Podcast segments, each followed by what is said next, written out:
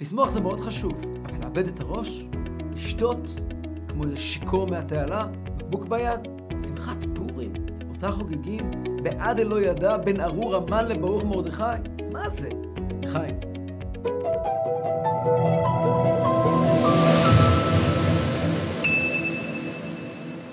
אז שלום לכם ופורים שמח. ולמה קוראים לחג שלנו פורים? אז המגילה אומרת, על כן קראו לימים האלה פורים על שם הפור. על כן, על כל דברי האיגרת הזאת. פורים על שם הפור. איזה פור? פור הוא הגורל. פעם נוספת כתוב במגילה. פור, גורל, מה זה קשור?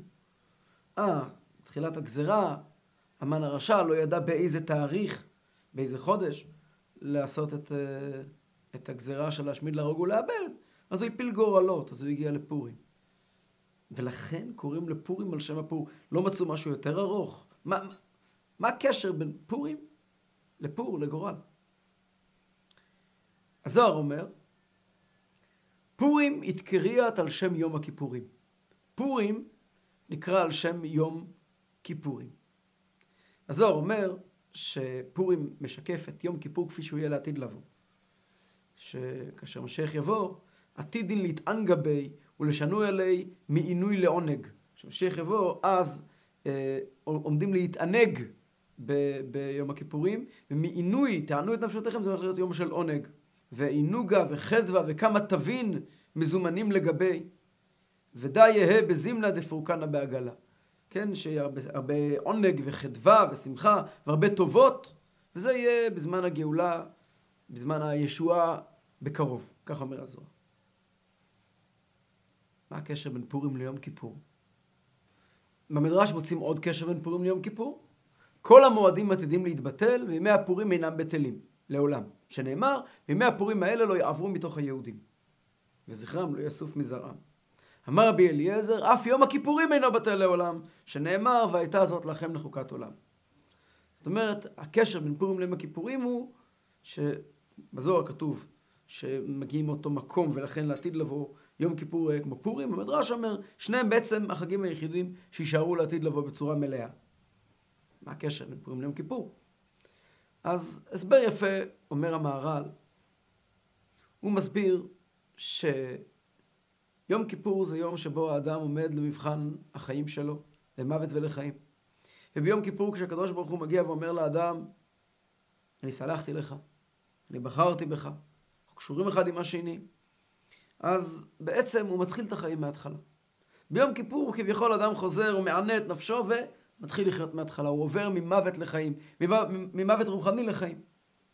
בדומה לכך בפורים, עם ישראל כולו עמד מול בחינה של להשמיד, להרוג ולאבד את כל היהודים, וביום הזה התחיל חיים חדשים.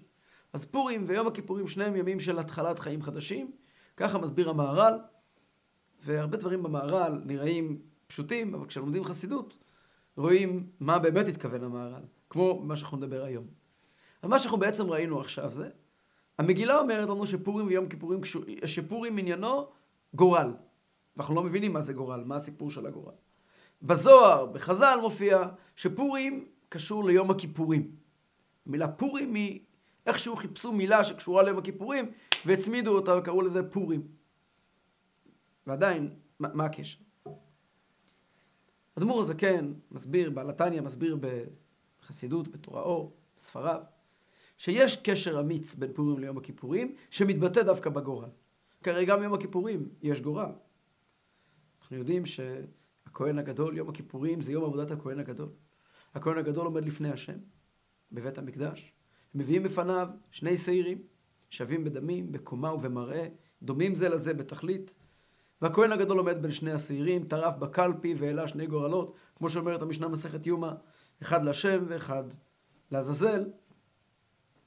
וכפי שהתורה בפרשת אחרי מות מעריכה, שהוא לוקח את הקורבן לשם ומקריב אותו לפני השם, ואילו את הקורבן לעזאזל, את השעיר לעזאזל, שולחים בידי איש איטי המדברה.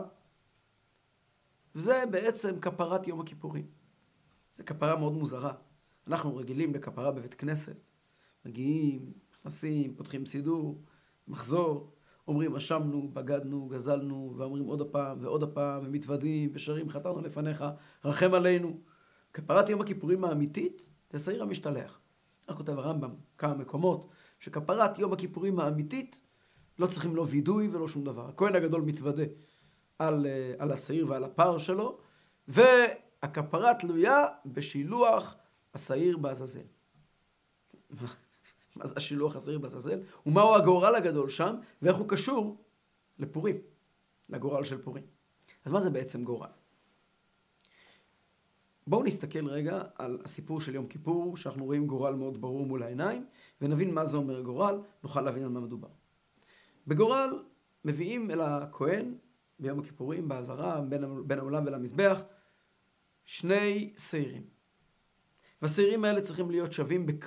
בדמים, שווים אותו מחיר, בקומה, באותו גודל, ובמראה הם דומים זה לזה. תשאל אדם ברחוב, תגיד לי, מי מהם לשם ומי מהם לעזאזל? לא יודע. שניהם נראים אותו דבר בדיוק. זה לשם, זה לעזאזל. לא יודע למה הוא לשם, לא יודע למה הוא לעזאזל. אין שום, שום סיבה הגיונית שקושרת אותו לשם ואותו לעזאזל. ואז עומד הכהן הגדול וטורף בקלפי ומעלה שני גורלות, ומחליט, זה לשם וזה לעזאזל. למה זה לשם? כי ככה עלה הגורל. איך אומר הפסוק בפרשת אחרי מות? ושעיר אשר עלה עליו הגורל לעזאזל, יועמד חי לפני השם לכפר עליו, לשלח אותו לעזאזל המדברה. יש עלה עליו הגורל. זה כל מה שקרה, עלה עליו הגורל. הוא עלה עליו הגורל להשם, הוא עלה עליו הגורל לעזאזל. מעבר לזה, כלום. רק גורל. גורל זה לקחת שני דברים ולהסתכל עליהם במבט שווה. עכשיו, אפשר לעשות גורלות גם בין דברים שהם לא שווים, באמת. כאשר אני לוקח, למשל, אני רוצה לעשות הגרלה. אמ, הגרלה לילדים, כן, מאוד מקובל. בין אה, אה, מי יקבל את המתנות? קניתי מתנה עכשיו פורים, הבאתי הביתה, אני יודע, משלוח מנות גדול, משלוח מנות קטן, ונעשה הגרלה. מי יקבל את הגדול, מי יקבל את הקטן.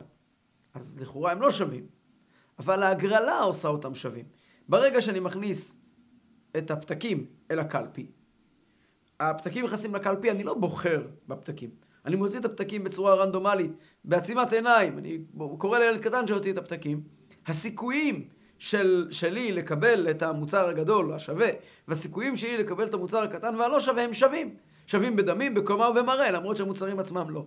הגורל בבית המקדש התבטא עד כדי כך שגם בשעירים דאגו שהם יהיו דומים. אבל למעשה בכל גורל, כשעושים גורל, כל הסיכויים שווים. עושים גורל, אני יודע מה, באיזשהו אה, עסק, חברה, רוצים אה, על מקומות אה, איפה לבנות. יש אה, כל מיני כאלה גורלות שעושים אנשים שיש להם אה, חזקות על בנייה.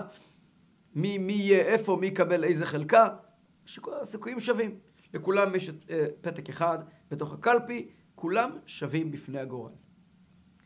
הרבה פעמים אנשים משתמשים בביטוי גזירת גורל. כאילו, מה אתה רוצה? סיכויים שלנו היו שווים, יכול היה לקרות לי, יכול היה לקרות לך. גזירת גורל. מין, יש משהו שאין לנו שום גישה אליו, שהוא מי שקובע את אורחות חיינו. קובע את, ה, את מה יהיה איתנו. זה נקרא גורל. הקדוש ברוך הוא יחליט. אני אין לי שום, שום החלטה בזה. כאשר המן הפיל את הגורל, אומר בעל התניא, הוא למעשה השתמש בטכניקה מאוד מאוד מאוד עמוקה. המן לא היה טיפש. המן הסתכל עליו, על מרדכי, והוא ידע את ההבדל הגדול בין המן ובין מרדכי, בין היהודי ובין הגוי. המן ידע היטב עד כמה יהודי וגוי שונים, עד כמה לעולם הם לא היו שווים. עד כמה היהודי היהודים, בני ישראל, נמצאים במקום מאוד גבוה של בניו של הקדוש ברוך הוא שעושים טוב ודואגים לכולם.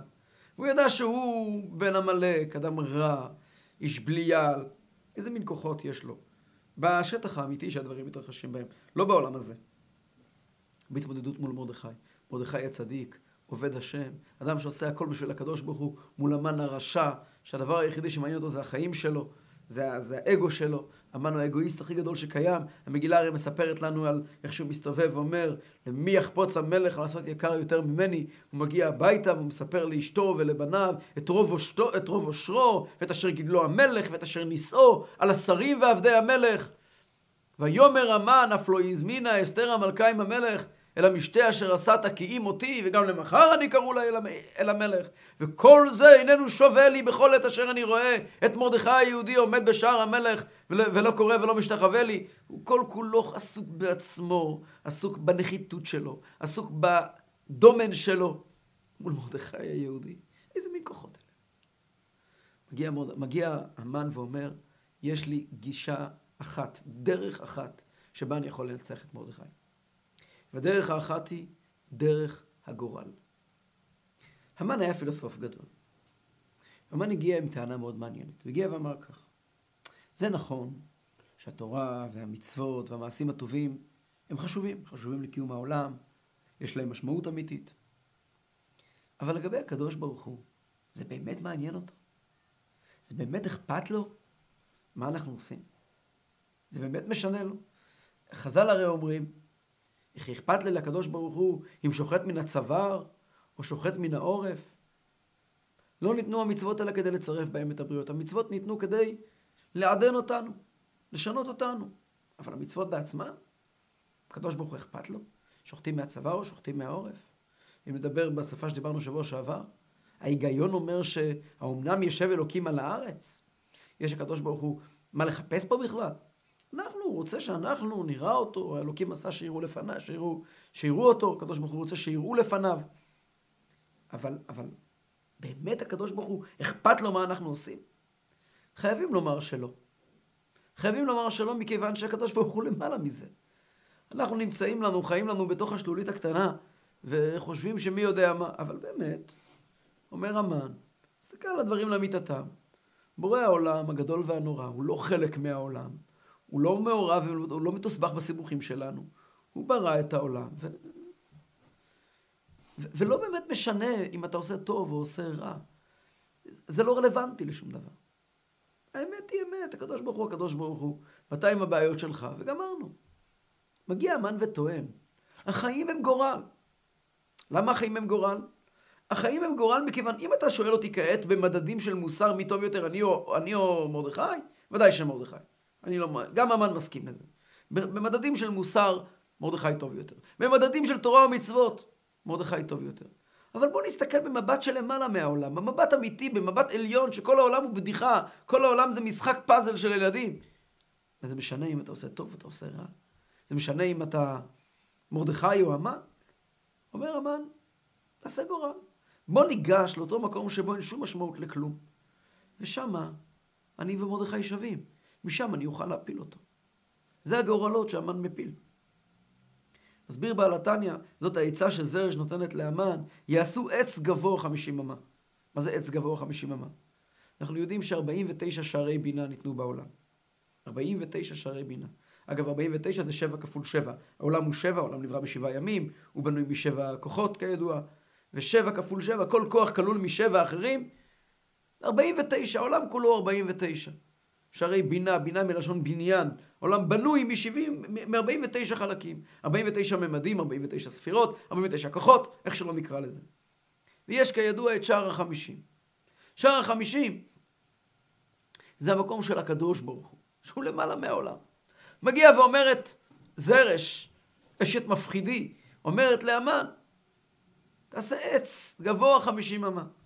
אם אתה רוצה להתחרות עם מרדכי לאורך 49 אמה, לא תצליח. בכל אחד מהאמות, עד, עד קומה 49, אתה מנצח את מרדכי, ללא ספק. סליחה, מרדכי מנצח אותך, ללא ספק. אם אתם מדברים כעת ב, בלעשות טוב, ב, ב, ב, ב, בללמוד תורה, ב, כל מדד הוא מנצח אותך.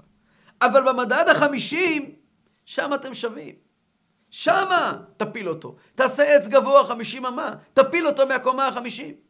ושמה, כמו שחז"ל אומרים, מרדכי והמן שווים. חז"ל אומרים שהמן מדד על עצמו את העץ, כי הוא היה שווה למרדכי בקומה, כך כתוב, שמרדכי היה דומה לאמן, היו נראים אותו דבר, באותו גובה. זאת המשמעות. כאשר מגיעים לקומה החמישים, שם מרדכי והמן שווים. זאת הייתה הצעת המן. עכשיו, המן גם ידע מתי להגיע עם הרעיונות שלו. המן נמצא בדור שבו באיזשהו מקום כל הסיפור היה נראה כמו גורל. אנחנו מדברים כעת על הדור של סוף גלות בבל. אנחנו מדברים על זמן שכמו שאנחנו לומדים בספר נחמיה, הרי את בית המקדש התחילו לבנות לפני והפסיקו. עם ישראל, ולהבדיל, אומות העולם, היו גם נראים חיצונית אותו דבר. הם היו שווים בדמים, בקומה ובמראה. הרי אנחנו קוראים בספר נחמיה על עלייה לארץ ישראל, קצת לפני, קצת אחרי, איך שנחמיה מנסה בכוח להפריד את בני ישראל מהנשים הנוכריות שהם הביאו איתם, את ההרגלים שלא שמרו את יום השבת, כמו שכתוב בנביא. אנחנו קוראים בספר נחמיה על, על, על, על הניתוק הגדול של עם ישראל בעצם ממורשת ישראל. הזקנים עוד שמרו, והצעירים לא, והגמרא הרי אומרת, מסכת מגילה, מפני מה נתחייבו שונאיהם של ישראל, הכוונה לעם ישראל, באותו הדור כליה, לפי שנהנו מסעודתו של אותו רשע, או לפי שעבדו לצלם, דברים שהיה חיצונית, היהודי והגוי היו נראים שווים. מגיע המן ואומר, היום זו ההזדמנות שלי. אנחנו, עמלק, זרע עמלק, כבר הרבה מאוד שנים. ממתינים לרגעים האלה, לרגעים שבו היהודי והגוי נראה שווים, נראים חיצונית אפילו, שווים. נכון שבאמת יהודי יכול, הכל טוב ויפה. חיצונית הם נראים שווים, ובאמת בשער החמישים הם גם שווים. זאת ההזדמנות שלי, להכות בהם, ובעצם להגיע למקום שבו אם אנחנו שווים, אז למה הם ולא אני? ומכאן אנחנו חוזרים לכפרת יום הכיפורים. מה זה יום כיפור? למה באמת ביום כיפור הקדוש ברוך הוא מכפר לנו על כל ההבנות שלנו, ואיך כל זה קורה באמצעות הסיר לעזאזל? איך בעצם עובד יום כיפור? מסתבר שיש דבר אחד שיותר חזק מגורל. לדבר הזה קוראים בחירה. אנחנו בעברית משתמשים היום לקלפי, לא עבור גורלות, אלא עבור בחירה. מה זה בחירה?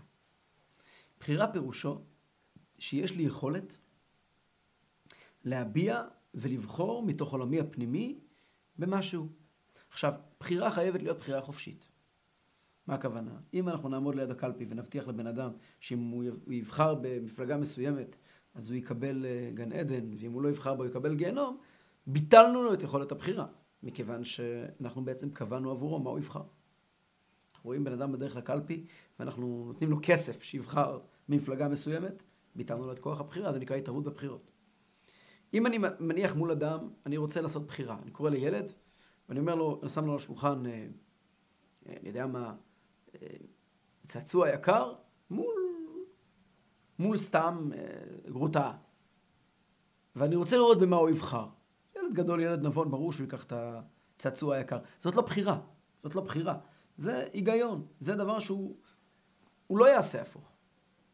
איפה אני יכול לבדוק בחירה? קח אדם מבוגר, שמבין ושקול, ואני רוצה לדעת מה קורה בעולמו הפנימי.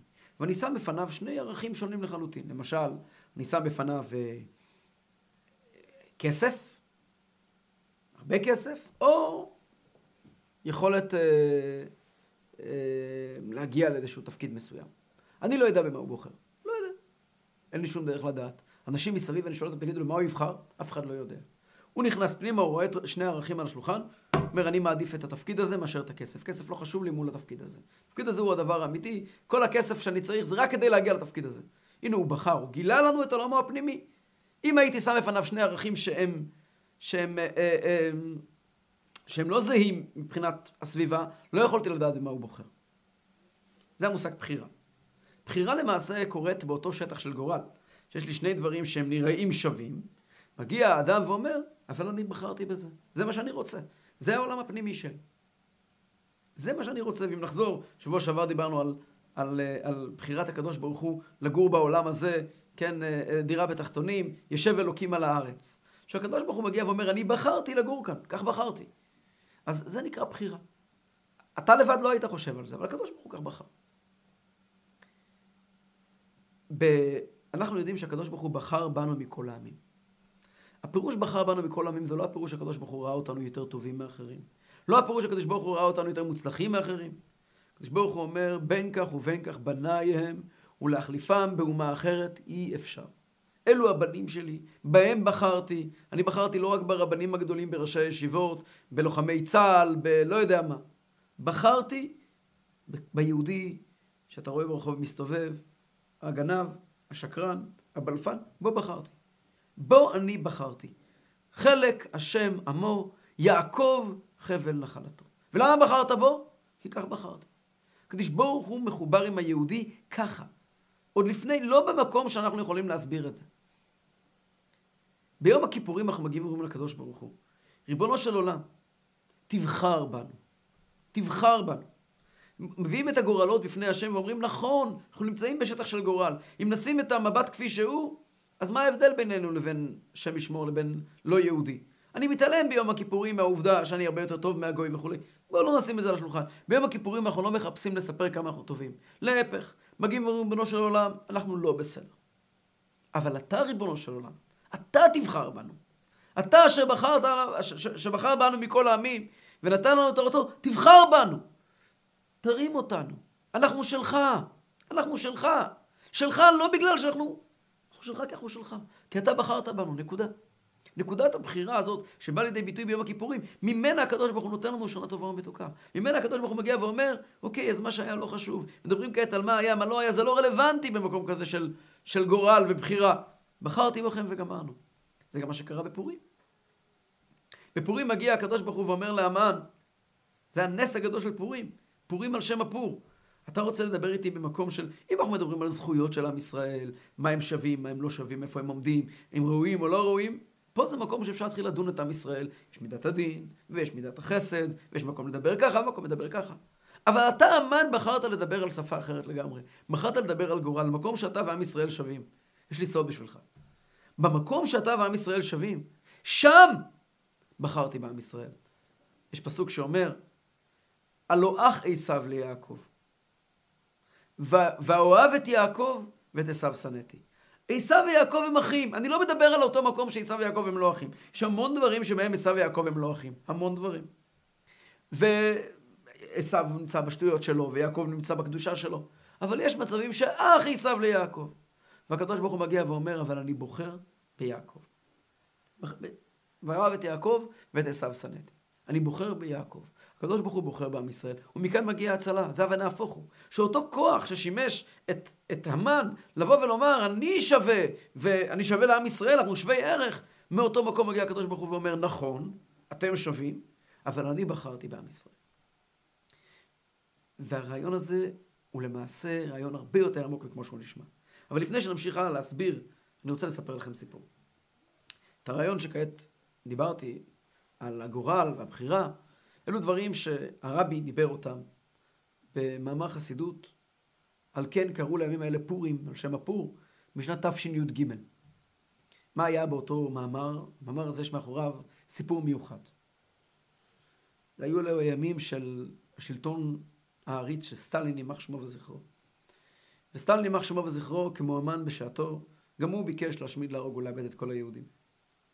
וגם הוא ניסה להשלים את מה שלא הצליח היריב שלו, יימח שמו וזכרו השני, מגרמניה.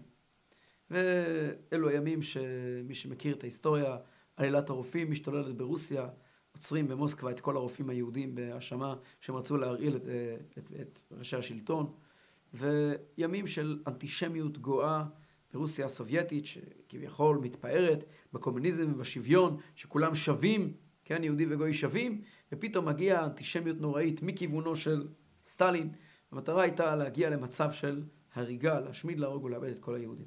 זאת הייתה המטרה.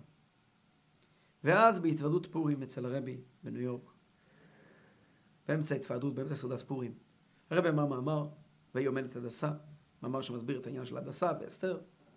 בהמשך ההתוועדות, מעולם הרבי עד אז לא יצא שבהתוועדות הרבי אומר שני מאמרי חסידות. הרבי היה מדבר הרבה שיחות, הרבה דברי תורה. במאמר, במהלך ההתוועדויות, הרבי אומר המון דברי תורה. כל הזמן דברי תורה. אבל מאמר, רגעים שהוא מדבר דברי אלוקים חיים, חסידות כפי שנמסרת מדור לדור בצורה מיוחדת, זה היה פעם אחת בכל התוועדות. ולפעמים היו התוועדויות שגם לא היה מאמר. בפורים תמיד היה מאמר. אבל ההתוועדות נמשכת ופתאום הרבי נהיה מאוד מאוד רציני. והסימנים הראו שהרבי עומד לומר עוד מאמר. היו סימנים קבועים. וכשרבי עומד מאמר, חסידים עומדים על הרגליים, כל הקהל נעמד על הרגליים, מתכונן לשמוע מאמר שני, וזו הייתה הפתעה גדולה, שרבי אמר שני מאמרים. ואז במקום לספר, לא, לומר מאמר, הרבי סיפר סיפור. הרבי סיפר על אחד מהתלמידים של הרבי הרש"ב, חסיד של הרבי הרש"ב, שהיה התקופה של המאות השחורות, מה שנקרא, של הארגונים אנטישמיים קשים מאוד, בסוף תקופת הצאר, שלחמו ביהודים בצורה מאוד מאוד קשה, ועשו פוגרומים מאורגנים, והיו מועמדים לממשלה שהיו יותר נוחים ליהודים. אומנם היה צאר, אבל הייתה גם ממשלה, והיה זה מי... היה בחירות. כמו, כמו כל הזמן, כמו בארץ בארבע פעמים, בארבע פעמים בשנה האחרונה. והיה בחירות מי יהיה ראש הממשלה או משהו כזה. והרבי עכשיו שלח מכתב לכל היהודים שחייבים ללכת ולהצביע למועמד מסוים שהוא טוב ליהודים, או לפחות פחות רע ליהודים. ואחד החסידים, ככה מספר הרבי, יהודי מאוד פשוט, הרבי מספר את זה ברצינות גדולה. יהודי מאוד פשוט, יהודי תמים, חסיד, תמים, לא, לא, לא יודע מחוכמות. ידע שביום המיועד הוא צריך להצביע על מה שהרבי אמר. קם בבוקר, הוא הלך למקווה, התפלל בשמחה, היום יש לו את הזכות להצביע למה שהרבי אמר, לבחור בבחירות, מה שהרבי אמר. אין לו מושג מי המועמדים, ולמה צריכים לבחור בזה, ולמה לבחור בהוא. זה לא מעניין אותו, התחום של... זה גורל מבחינתו, הם כולם שווים, כן? ההוא וההוא, זה הכל אותו דבר. ואותו חסיד מגיע לקלפי, והוא לא יודע לקרוא רוסית, חברים שלו מסבירים לו איך נראה ההבדל בין, ה... בין הפתק הזה לפתק הזה, והוא נכנס ובשמחה רבה לוקח את הפתק של המועמד שהרבי אמר להצביע לו, שם אותו במעטפה ויוצא מהקלפי. ואותו חסיד יוצא מהקלפי ורואה שכל השקוצים עומדים שם בחוץ וצועקים הורה, הורה ברוסית, זה הידד. וככה מול התמונה של המועמד שכתוב את השם, השני שאמרו לו שהוא האויב, האויב שלנו, שאסור להצביע לו. עומד החסיד עם אותם אנשים וצועק איתם ביחד, הורה, הורה, בעברית כמובן, הורה. הרב מספר את הסיפור הזה והוא מאוד מאוד מאוד רציני. סיפור על בחירה, משהו פה. ומיד הוא מתחיל לומר את המאמר שאותו כעת דיברנו, על כן קראו להם אלה פורים על שם הפור, שהמן ביקש ללכת למקום שבו עם ישראל שווה, ומשם להפיל אותם, אבל הבחירה שהקדוש ברוך הוא בחר בעם ישראל, היא שהפילה והפילה את המן, והקדוש ברוך הוא מגיע ואומר, לא אכפת לי איך היהודי נראה, לא אכפת לי איך היהודי מתנהג, הוא שלי, ואני רוצה להציל אותו, אני רוצה לדאוג לו, וזה השמחה של פורים. כך הרבי אמר ברצינות מאוד מאוד גדולה. עברו כמה ימים והתברר שבפורים, בדרך פלא, יימח שמו וזכרו סטלין, מת. בדקו שזה היה כנראה מקביל לזמן של אמירת המאמר. שבעצם במאמר הרבי פעל שגם בשמיים יבחרו בעם ישראל שאולי הם כן בסדר ולא בסדר. זה לא רלוונטי. בחירה בעם ישראל. הרעיון הזה בעצם נמצא בהמון ממדים של פורים. זה הרעיון של פורים. ודווקא פורים. למה דווקא פורים? אנחנו יודעים שהגמרא אומרת, מפורסם, שמתן תורה האמיתי זה דווקא בפורים. והגמרא אומרת כך, מפורסם מאוד, פסוק ויתייצבו בתחתית ההר, אמר רבי אבדימי בר חמא בר חסא, מלמד שכפה עליהם הקדוש ברוך הוא הר כגיגית. ואמר להם, אם אתם מקבלים את התורה, מוטב, ואם לאו, שם תהא קבורתכם.